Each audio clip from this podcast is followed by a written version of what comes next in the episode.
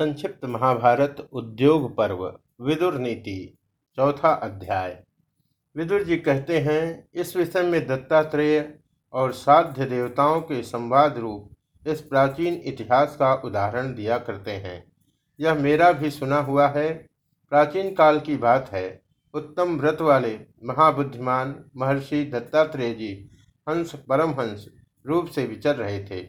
उस समय साध्य देवताओं ने उनसे पूछा साध्य बोले, महर्षि, हम सब लोग साध्य देवता हैं। आपको केवल देखकर हम आपके विषय में कुछ अनुमान नहीं कर सकते। हमें तो आप शास्त्र ज्ञान से युक्त, धीर एवं बुद्धिमान जान पड़ते हैं।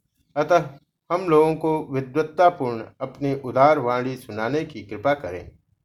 हंस ने कहा, देवताओं, मैंने सुना है कि धैर्य धारण मनोनिग्रह तथा सत्य धर्मों का पालन ही कर्तव्य है। इसके द्वारा पुरुष को चाहिए कि हृदय की सारी गांठ खोलकर प्रिय और अप्रिय को अपने आत्मा के समान समझे।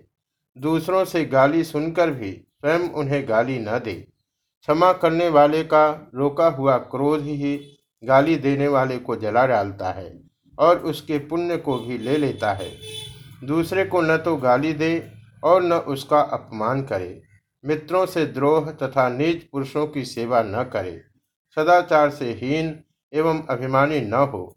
रूखी तथा रोष भरी वाणी का परित्याग करे। इस जगत में रूखी बातें मनुष्यों के मर्म स्थान, हड्डी, हृदय तथा प्राणों को दग्ध करती रहती है। इसलिए धर्मानुरागी पुरुष जलाने वाली रूखी बातों का सदा के लिए परित्याग कर दे। जिसकी वाणी रूखी और स्वभाव कठोर है, जो मर्म पर आघात करता और वाग बाणों से मनुष्यों को पीड़ा पहुंचाता है, उसे ऐसा समझना चाहिए कि वह मनुष्यों से महादरिद्र है और अपनी वाणी में दरिद्रता को बांधे हुए ढो रहा है।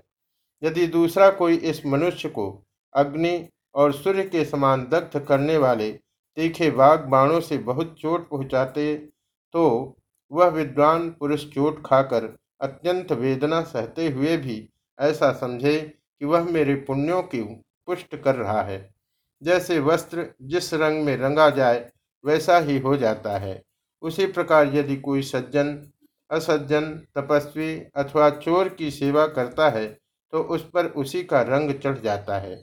जो स्वयं किसी के प्रति बुरी बात नहीं कहता, दूसरों से भी नहीं कहलाता मार खाकर भी बदले में न तो स्वयं मारता है और न दूसरों से ही मरवाता है।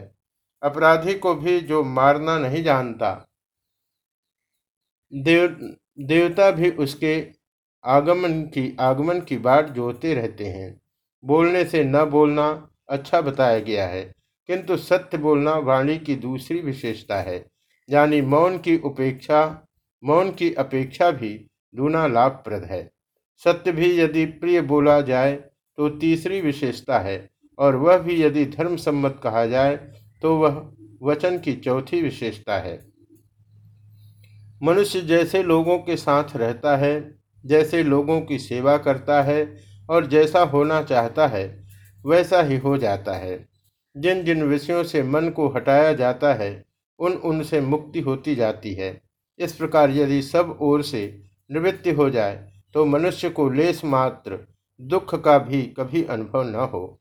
जो न तो स्वयं किसी से जीता जाता, न दूसरों को जीतने की इच्छा करता है, न किसी के साथ वैर करता और न दूसरों को चोट पहुंचाता रह, पहुंचाना चाहता है तो निंदा और प्रशंसा में समान भाव रखता है, वह हर्ष शोक से परे हो जाता है।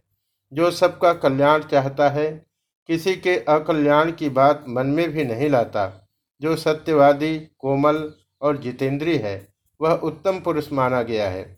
जो झूठी सांत्वना नहीं देता, देने की प्रतिज्ञा करके दे ही डालता है, दूसरों के दोषों को जानता है, वह मध्यम श्रेणी का पुरुष है। देखिए, दुशासन गंधर्वों द्वारा पीटा गया अस्त्र शस्त्रों से विदीर्ण किया गया, उस समय पांडवों ने उसकी रक्षा की। तो भी वह कृतघ्न, क्रोध के वशीभूत हो, पांडवों की बुराई से मुँह नहीं मोड़ता। वह दुरात्मा किसी का भी मित्र नहीं है। ऐसी चित्तवृत्ति अधम पुरुषों की ही हुआ करती है, जो अपने विषय में संदेह होने के कारण दूसरों से भी कल्याण होने का विश्वास नहीं करता। मित्रों को भी दूर रखता है। अवश्य ही वह अधम पुरुष है।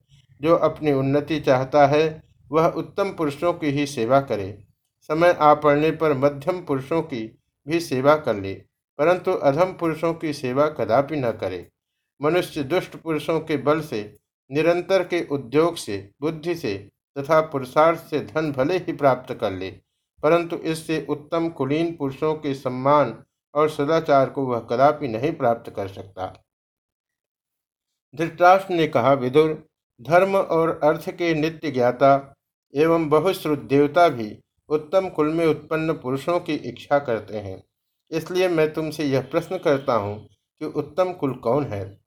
विदुर जी बोले, जिनमें तप, इंद्रिय संयम, वेदों का स्वाध्याय, यज्ञ, पवित्र, विवाह, सदा अन्नदान और सदाचार, ये सात गुण वर्तमान है, उन्हें उत्तम कुल के कहते हैं। जिनका सदाचार शिथिल नहीं होता, जो अपने दोषों से माता पिता को कष्ट नहीं पहुंचाते, प्रसन्न चित्त से धर्म का आचरण करते हैं, तथा असत्य का परित्याग कर अपने कुल की विशेष कृति चाहते हैं, उन्हीं का कुल उत्तम है। यज्ञ न होने से, निंदित कुल में विवाह करने से, वेद का त्याग और धर्म का उल्लंघन करने से उत्तम कुल भी अधम हो जाते हैं। देवताओं के धन का नाश, ब्राह्मण के धन का अपहरण और ब्राह्मणों की मर्यादा का उल्लंघन करने से उत्तम कुल भी अधम हो जाते हैं। भारत ब्राह्मणों के अनादर और निंदा से तथा धरोहर रखी हुई वस्तु को छिपा लेने से अच्छे कुल भी निंदनीय हो जाते हैं। गौवों, मनुष्यों और धन से संपन्न होकर भी जो कुल सदाचार से हीन है, वे अच्छे कुलों की गणना में नहीं आ सकते। थोड़े धन वाले कुल भी यदि सदाचार से संपन्न है तो वे अच्छे कुलों की गणना में आ जाते हैं और महान यश प्राप्त करते हैं। सदाचार की रक्षा यत्नपूर्वक करनी चाहिए। धन तो आता जाता रहता है। धन क्षीण हो जाने पर भी सदाचारी मनुष्य क्षीण नहीं माना जाता। किंतु जो सदाचार से भ्रष्ट हो गया, उसे तो नष्ट ही समझना चाहिए। जो कुल सदाचार से हीन ही है, वे गौवों, पशुओं, घोड़ों तथा हरी भरी खेती से संपन्न होने पर भी उन्नति नहीं कर पाते।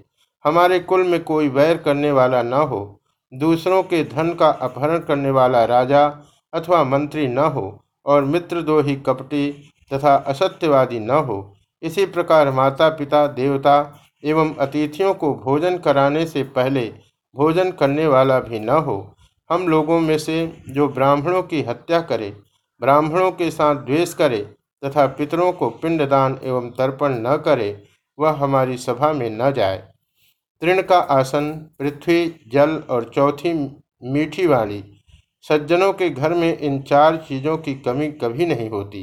राजन, पुण्यकर्म करने वाले, धर्मात्मा पुरुषों के यहाँ ये तृण आदि वस्तुएँ बड़ी श्रद्धा के साथ सत्कार के लिए उपस्थित की जाती है। नृपवर, छोटा सा भी रथ भार ढो सकता है, किंतु दूसरे काठ बड़े बड़े होने पर भी ऐसा नहीं कर सकते। इसी प्रकार उत्तम कुल में उत्पन्न उत्साही पुरुष भार सह सकते हैं, दूसरे मनुष्य वैसे नहीं होते। जिसके कोप से भयभीत होना पड़े तथा संकित होकर जिसकी सेवा की जाए, वह मित्र नहीं है। मित्र तो वही है जिस पर पिता की भांति विश्वास किया जा सके। दूसरे तो संगी मात्र हैं। पहले से कोई संबंध न होने पर भी जो मित्रता का बर्ताव करे, वही बंधु, वही मित्र, वही सहारा और वही आश्रय है, जिसका चित्त चंचल है, जो वृद्धों की सेवा नहीं करता, उस अनिश्चितमती पुरुष के लिए मित्रों का संग्रह स्थायी नहीं होता। जैसे हंस सूखे सरोवर के आसपास ही मंडरा कर रह जाते हैं, भीतर नहीं प्रवेश करते, उसी प्रकार जिसका चित्त चंचल है, जो अज्ञानी और इंद्रियों का गुलाम है, उसे अर्थ की प्राप्ति नहीं होती। दुष्ट पुरुषों का स्वभाव मेघ के समान चंचल होता है। वे सहसा क्रोध कर बैठते हैं और अकारण ही प्रसन्न हो जाते हैं, जो मित्रों से सत्कार पाकर और उनकी सहायता से कृतकार्य होकर भी उनके नहीं होते, ऐसे कृतज्ञों के मरने पर उनका मांस मांस भोजी जंतु भी नहीं खाते। धन हो या न हो, मित्रों का तो सत्कार करे ही। मित्रों से कुछ भी न मांगते हुए उनके सार असार की परीक्षा न करे। संताप से रूप नष्ट होता है। संताप से बल नष्ट होता है। संताप से ज्ञान नष्ट होता है। और संताप से मनुष्य रोग को प्राप्त होता है। अभिष्ट वस्तु शोक करने से नहीं मिलती। उससे तो केवल शरीर को कष्ट होता है और शत्रु प्रसन्न होते हैं। इसलिए आप मन में शोक न करें। मनुष्य बार बार मरता और जन्म लेता है। बार बार हानि उठाता और बढ़ता है। बार बार स्वयं दूसरों से याचना करता है और दूसरे उससे याचना करते हैं। तथा बारंबार वह दूसरों के लिए शोक करता है। और दूसरे उसके लिए शोक करते हैं। सुख दुख उत्पत्ति विनाश लाभ हानि और जीवन मरण, ये बारी बारी से प्राप्त होते रहते हैं। इसलिए धीर पुरुष को इनके लिए हर्ष और शोक नहीं करना चाहिए। ये छह इंद्रियाँ बहुत ही चंचल हैं। इनमें से जो जो इंद्रिय जिस जिस विषय की ओर बढ़ती है, उससे बुद्धि उसी प्रकार क्षीण होती है, जैसे फूटे घड़े से पानी सदा चू जाता है। धृतराष्ट्र ने कहा, काठ में छिपी हुई आग के समान सूक्ष्म धर्म से बंधे हुए राजा युधिष्ठिर के साथ मैंने मिथ्या व्यवहार किया है। अतः वे युद्ध करके मेरे मूर्ख पुत्रों का नाश कर डालेंगे। महामते, यह सब कुछ सदा ही भय से उद्विग्न है। मेरा यह मन भी भय से उद्विग्न है। इसलिए जो उद्वेग शून्य और शांत प्रद हो, वही मुझे बताओ। विदुर जी बोले, पाप शून्य नरेश विद्या, तप, इंद्रिय निग्रह और लोभ त्याग के सिवा और कोई आपके लिए शांति का उपाय मैं नहीं देखता। बुद्धि से मनुष्य अपने भय को दूर करता है, तपस्या से महान पद को प्राप्त होता है, गुरु शुश्रूषा से ज्ञान और योग से शांति पाता है, मोक्ष की इच्छा रखने वाले मनुष्य दान के पुण्य का आश्रय नहीं लेते, वेद के पुण्य का भी आश्रय नहीं लेते, किंतु निष्काम भाव से राग द्वेष से रहित हो इस लोक में विचरते रहते हैं। सम्यक अध्ययन, न्यायोचित युद्ध पुण्य कर्म और अच्छी तरह की हुई तपस्या के अंत में सुख की वृद्धि होती है। राजन, आपस में फूट रखने वाले लोग अच्छे बिछौनों से युक्त पलंग पाकर भी कभी सुख की नींद नहीं सोने पाते। उन्हें स्त्रियों के पास रहकर तथा बंदी जनों द्वारा की हुई स्तुति सुनकर भी प्रसन्नता नहीं होती।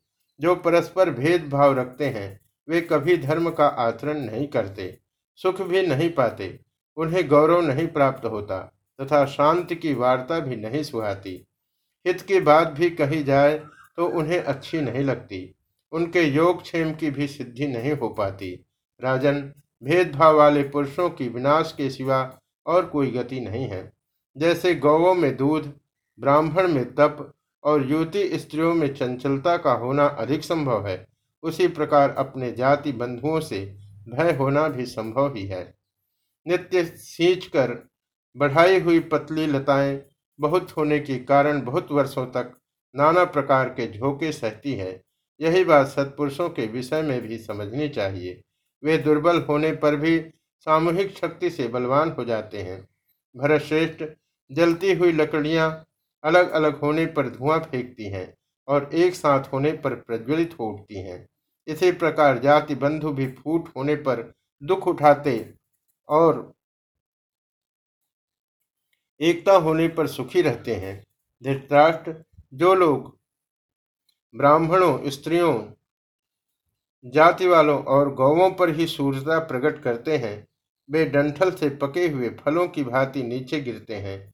यदि वृक्ष अकेला है तो वह बलवान, दृढ़मूल तथा बहुत बड़ा होने पर भी एक ही क्षण में आंधी के द्वारा बलपूर्वक शाखाओं सहित धराशायी किया जा सकता है। किंतु जो बहुत से वृक्ष एक साथ रहकर समूह के रूप में खड़े हैं, वे एक दूसरे के सहारे बड़ी ही बड़ी आंधी को भी सह सकते हैं। इसी प्रकार समस्त गुणों से संपन्न मनुष्य को भी अकेले होने पर शत्रु अपनी ताकत के अंदर समझते हैं। जैसे अकेले वृक्ष को वायु, किंतु परस्पर मेल होने से और एक से दूसरे को सहारा मिलने से जाति वाले लोग इस प्रकार वृद्धि को प्राप्त होते हैं, जैसे तालाब में कमल। ब्राह्मण, गौ, कुटुंबी, बालक, स्त्री, अन्नदाता और शरणागत, ये अवध्य होते हैं। राजन, आपका कल्याण हो। मनुष्य में धन और आरोग्य को छोड़कर दूसरा कोई गुण नहीं है, क्योंकि रोगी तो मुर्दे के समान है, महाराज। जो बिना रोग के उत्पन्न कड़वा सिर में दर्द पैदा करने वाला पाप से संबद्ध कठोर, तीखा और गर्म है, जो सज्जनों द्वारा पान करने योग्य है और जिसे दुर्जन नहीं पी सकते, उस क्रोध को आप पी जाइए और शांत होइए। रोग से पीड़ित मनुष्य मधुर फलों का आदर नहीं करते। विषयों में भी उन्हें कुछ सुख या सार नहीं मिलता। रोगी सदा ही दुखी रहते हैं। वे न तो धन संबंधी भोगों का और न सुख का ही अनुभव करते हैं।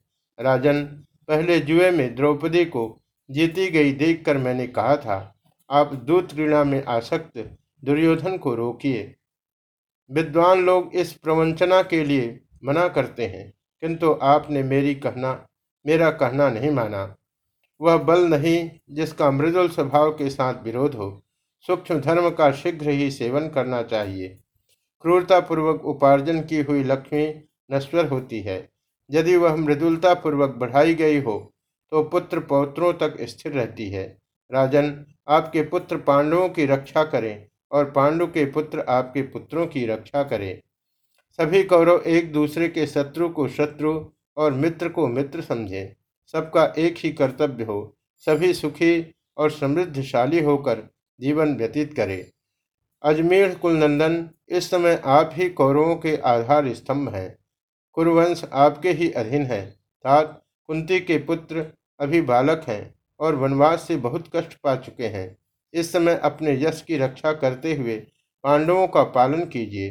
कुरराज आप पांडवों से संधि कर लें, जिससे शत्रुओं को आपका छिद्र देखने का अवसर न मिले।